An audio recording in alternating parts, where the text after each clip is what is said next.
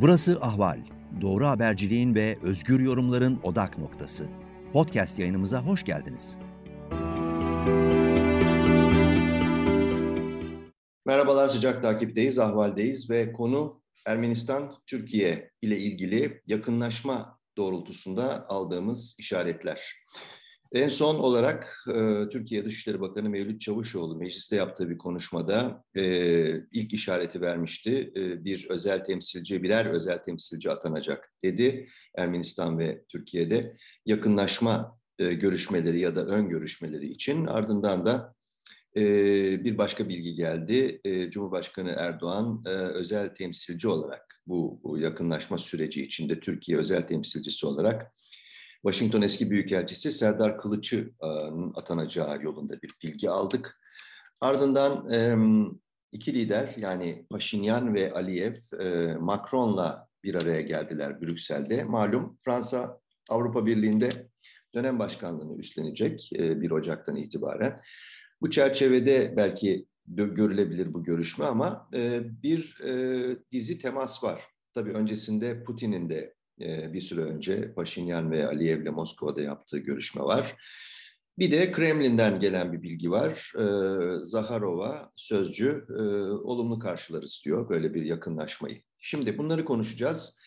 Konuğum Samson Özararat, e, Türkiye-Ermenistan diyaloğunu e, çok uzun bir süredir takip eden, bu konudaki en güçlü hafızaya sahip olan e, bir e, gözlemci, bir e, katılımcı diyelim. Hoş geldin Samson.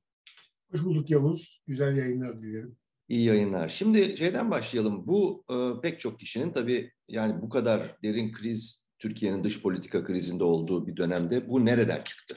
Yani bu epeydir tencerede pişmekte olan bir şey miydi yoksa e, ani bir takım gelişmelerin tetiklediği bir şey miydi? Karabağ Savaşı malum yani çok ciddi bir hasar yarattı Ermenistan cenahında. E, Zengezur koridoru meselesi var. Yani e, Nahçıvan'la Ermenistan'ın e, diğer tarafı altından geçerek e, Azerbaycan'ı birleştiren dolayısıyla Türkiye'yi de Orta Asya'ya açan bir koridor meselesi var vesaire. Nereden çıktı bu? Ee, Şöyle, şimdi çok uzun süredir, 1991'de e, Ermenistan bağımsız olmuştu. Türkiye ilk kutlayan ülkelerden bir tanesiydi. Ama kutlamasına rağmen e, diplomatik ilişki kurulamadı bir türlü. Gerçi temassız kalınmadı. Bir, birkaç kere insanlar karşılaştılar. Hatta Cumhurbaşkanları dahi karşılaştılar. E, temassız kalınmadı ama bir türlü de hani e, Mesela sınır hiçbir zaman açılmadı.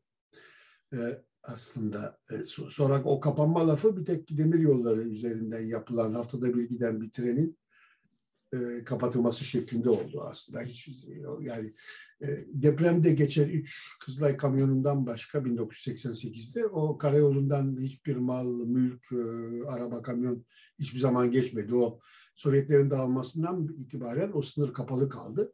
Evet. Ve arada bir, bir tren çalışıyordu çok e, düzensiz bir şekilde.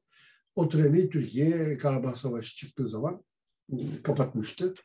O kapatmadan sonra hani pek çok görüşme oldu, pek çok buluşma oldu. Cumhurbaşkanları dahil buna. Ee, ama gene o, o sınır açılamadı, sistem kurulamadı, karşılıklı elçiler atanamadı bir türlü. İnşallah bu sefer e, bir yolunu bulurlar da çünkü Türkiye bir tek Karabağ'ı e, şey gösteriyordu, sebep olarak söylüyordu. E, o da ortadan kalktığına göre şimdilik inşallah iki ülke birbiriyle konuşmaya başlar, birbirine büyükelçi gönderebilir. Yani ilk... Peki yine de esas soru kalıyor ortada. Yani nereden çıktı bu? Aniden girişim e, bu temaslarda hangi tarafı hangi taraftan geldi? Ermenistan tarafından mı yoksa Türkiye tarafından mı yoksa başka bir ülke tarafından mı?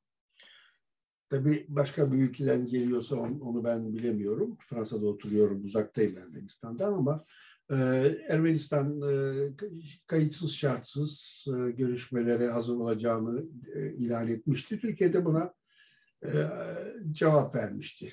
Hı hı. Gerçi Türkiye'den gelen cevapta hani tarihle ilgili konuları çok kurcalamayacaklarını söylerlerse falan gibi birkaç şey var ama yani tabii e, son görüşmelerde karşılıklı temsilci atamak, envoyé spesiyel şeklinde ve görüşmeye hazır olduklarını bildirmek e, pozitif bir olay. Peki e, ortada yani daha önceki görüşmelerin kesintiye uğramasında e, önemli bir takım unsurlar var. Mesela şimdi Türkiye e, eskiden beri zaten e, soykırım konusunun açılmasını istemiyor. E, ön şartsız e, işte e, konuşma meselesi var. Ama diğer taraftan da Karabağ olayı yaşandı ve oradan sonra e, özellikle Erdoğan'ın yaptığı açıklamalarda e, elbette şimdi Mevlüt Çavuşoğlu da buna benzer e, bir ifade kullandı. Yani Ermenistan işte bir şekilde tırnak içerisinde yaşananlardan ders almışsa ve e, ne olacağını, e, Türkiye'nin gücünü bir anlamda anlamışsa e, vesaire e, mealinde e, artık daha farklı bir şekilde bize yaklaşırsa konuşuruz şeklinde biraz böyle daha e, muzaffer bir edayla, dille e, yaklaşma meselesi var. Kolay olmayacak bu iş herhalde. Yani e, bir başka yoruma göre de e, bu açılım tırnak içerisinde e, iyice dış politikada ve ekonomide krizde sıkışmış olan Türkiye'nin bir şekilde işte Amerika Birleşik Devletleri'ne uzaktan da olsa böyle bir çiçek atması değil de çiçek sallaması gibi bir şey olarak da yorumlanıyor bazı çevreler tarafından. Yani benim gibi iki ülkenin hani coğrafyaları belli, sınırları belli şu anda ve bu ortamda e, hani e, yan yana birbirine saldırmadan, birbirine küfür etmeden, birbirine böyle yukarıdan bakmadan filan yan yana yaşama imkanlarının araştırılacağı her konuda ben e, pozitif taraflarına bakmaya çalışıyorum. Bu dediklerin hepsini gördüm ve duydum aslında da. Ondan sonra hani böyle bir e, girişim daha var. E, o bir girişime daha da şey tanımak lazım, imkan tanımak lazım diye düşünüyorum. Evet dediğim gibi Türkiye gene öyle şartlar falan koyarsa yahut yukarıdan bakarsa bu kadar e, tabii bir, bir sonuca da varılmaz. E, o da iki, iki ülke için de pek iyi olmaz aslında. Uzun Paşinyan için kolay olur mu böyle bir e, açılım süreci, Hiç kolay değil. diyalog süreci? Hiç kolay değil onun için. E, hele yani bu durumda Türkiye'nin e, bu, bu, bu tür konuşmalarına karşı o, o Türkiye'ye yaklaşımını sürdürebilmesi hakikaten e, büyük bir devlet adamlığı bana göre ama hiç de kolay bir iş değil. Onun kolayı o ilişkilere girmemekti ama o kolayına kaçmıyor başına. Şimdi, zor zor e, alternatifi tercih etti. Türkiye'de de yani meclis son görüşmelerde, meclisteki görüşmelerde mesela İyi Parti temsilcilerinden e, niye durup dururken Ermenistan neyi değiştirdi de tavrında neyi değişti de böyle bir açılım oluyor mehalinde bir çıkış oldu. E, benzeri de belki e, Erivan'da, Ermenistan'da görülecek. Yani Paşin belki daha da zor olabilir. Tabii. Öbür yani, tarafta daha da zor. Evet. Ermenistan'da şey olabilir belki Paşinyan'ınki. Türkiye'deki farklı da. Yok Paşinyan'ın durumu çok daha zor. Hiç kolay değil yaptığı ama işte devleti için, e, halkı için e, doğru oranı bu diye düşündüğü için o yaklaşıma giriyor. Evet yani devamlı birbiriyle çatışan komşuluk e, ilişkisi güzel bir ilişki değil. Ona çare, ona çare arıyorlar herhalde. Bu komşuluk ilişkisinde de illa ertesi günü her şeyin güllük gülistanlık olacağı şeklinde de değil. Yani karşılıklı elçilerin atanması problemlerin ileride çözülmesi için faydalı olabilir. İlla her şeyin çözüldüğü anlamına da gelmez. İlla elçiler her şeyi e, pozitif konuları, yalnızca pozitif konuları da konuşmazlar. Konuşacakları bu bahsettiğimiz konuların tamamında çözüm arayacak insanlar elçi olarak atanabilir. Yani. Peki e, yani Türkiye açısından en önemli belki de en acil konulardan bir tanesi Zengezur koridoru. Bu konuda bir anlayış birliğine varıldı mı Ermenistan'la ve Rusya'yla? Rusya buna okey dedi mi? Ne var bu konudaki bilgiler? Şimdi e, ben Fransa'da oturuyorum, Ermenistan'da değilim. Bir de üstelik de o, o tür e, hassas bilgiler bende yok tabii. Hmm. E, benim bildiğim konular değil ama çok da zor bir işte değil. Yani e, pek çok devletin e, mesela Avrupa'ya doğru yol almak isteyen Ermeni kamyonları Türkiye'den geçerlerse çok daha yolları kısalır, maliyetleri azalır. Yahut mesela Karabağ Savaşı, Birinci Karabağ Savaşı sırasında iki ülke Ermenistan, Türkiye hava sahasını açmışlardı birbirlerine. Evet. Türkiye'den Azerbaycan'a giden uçaklar çok uzaklardan dolaşacaklarına Ermenistan üzerinden uçuyorlardı.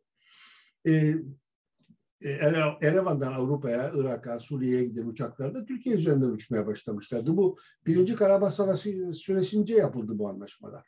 Yani ekonomik anlaşmalar çok kolay yapılabilir. Ozan Gezir koridorundan demir yolları, karayolları, petrol, gaz her şey geçirilebilir. Zangezur üzerinden Ermenistan devletinin anlaşması ve anlaşarak müsaade isteyen Ermenistan Azerbaycan'la anlaşarak Azerbaycan üzerinden Rusya'ya bağlanabilir. Bu tür anlaşmalar pek çok devletin yaptığı anlaşmalar hiç de zor bir iş değil yani aslında.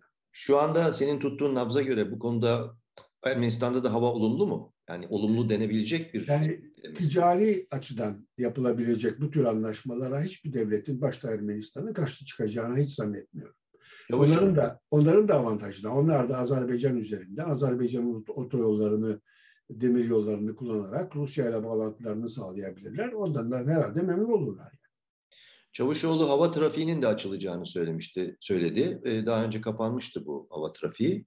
Bu ne anlama geliyor? Yani sadece yolcu taşıma anlamında mı Erivan Türkiye arasında bağlantı kurulacak yoksa hava taşımacılığı da bunun içine dahil? Sen nasıl anladın, yorumladın bu açıklamayı? Ben şöyle yaklaşıyorum konuya. Gene hava sahası açıldığı zaman hem Ermeni hava yollarından hem Türk hava yollarından uçaklar uçtu geldi yani. Adına charter dendi ama saatleri fixti. Charter şey e, dahilinde hukuki olarak charter e, konsepsiyonu içinde uçaklar uçtular. Ve e, aslında Türkiye kapatmadı o hattı. Atlas en son Atlas uçuyordu. Atlas'ın iflası üzerine Atlas uçmaz oldu da ondan durdu o uçuşlar. Yerine başka bir şirket talip olmadı yani. E, şu anda başka bir şirket talip olmadı ve e, yeni yeni bir e, Ermenistan'da kurulan bir şirket müsaade istedi. Türkiye'den bir şirket müsaade istiyor. O müsaadelerin verileceği anlamına geliyor ama o hat kapanmamıştı yani. Bir politik kararla kapanmadı orası. Bir iflas sonucu uçuşlar durmuştu. Şimdi herhalde yeni uçmak isteyen şirketlere galiba Türkiye müsaade vereceğini söylemek istiyor. O da güzel bir şey zaten.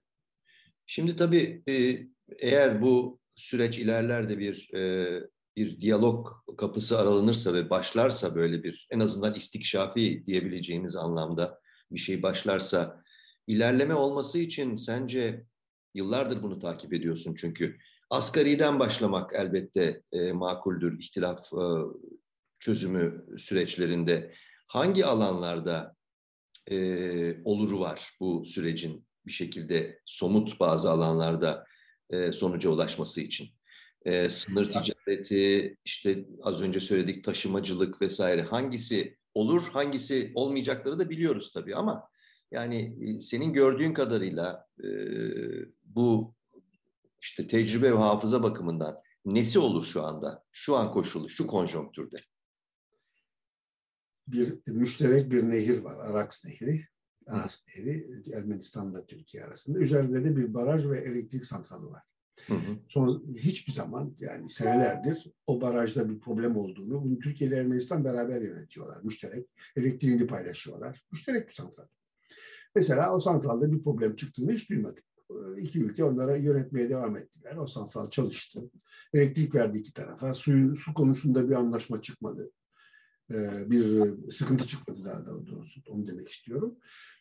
Bunun gibi mesela basit konular var. Bu konuların çoğu kültürel. Mesela pek çok müşterek şarkılar, e, birbirine benzeyen e, yemekler, Hı. kültürel ilişkiler mesela. Onlar futbolu gördük, sporu gördük ne kadar insanları birbirleriyle yan yana gelmelerini sağlıyor. Ticaret çok basit. Ticaret lisanı şey evrensel bir e, kavram. Bu ticaretin içinde evet sınırların açılması ya ticaretin yapılabilmesi falan olabilir.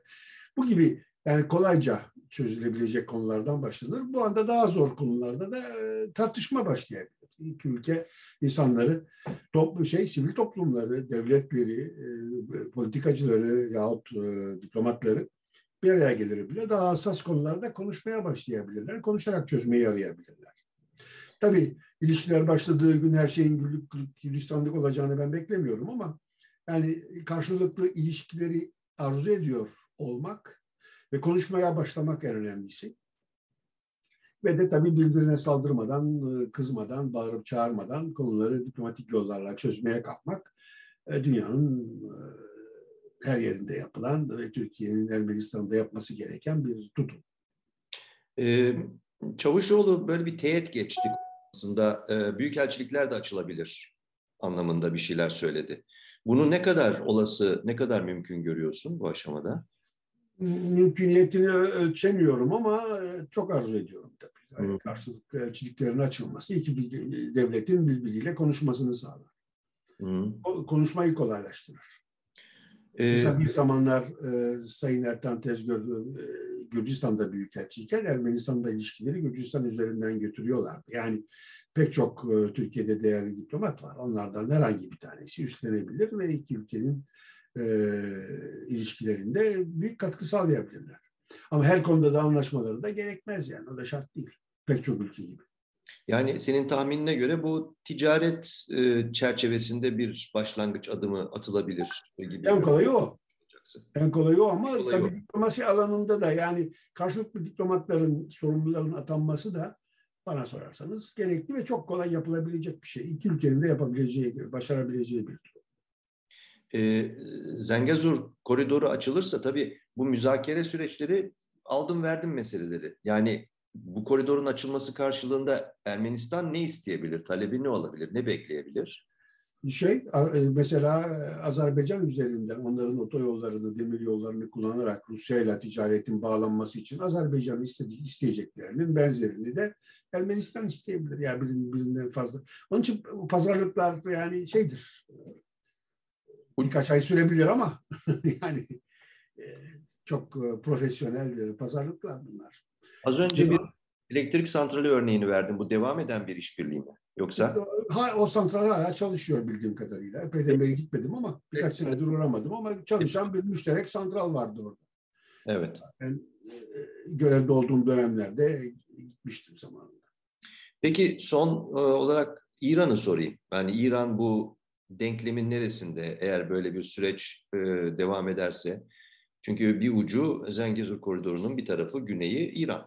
Ve orada da tabii Ermenistan türü İran arasında bir ticaret ve bir ilişki e, meselesi var.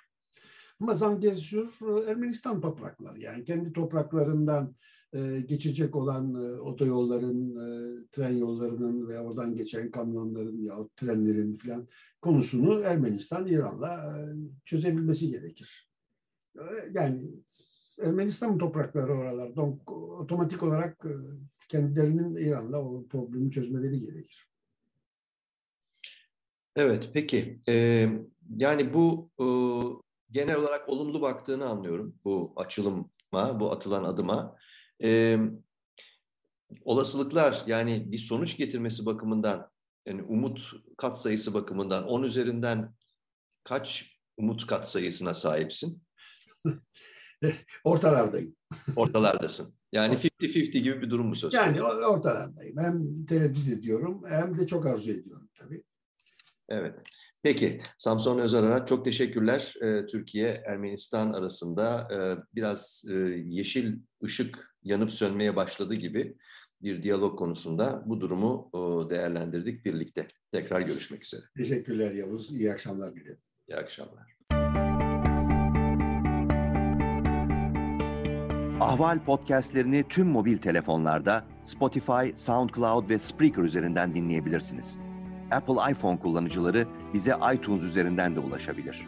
Türkiye'nin ve hayatın cıvıl cıvıl sesleri Ahval Podcast dizisinde. Kulağınız bizde olsun.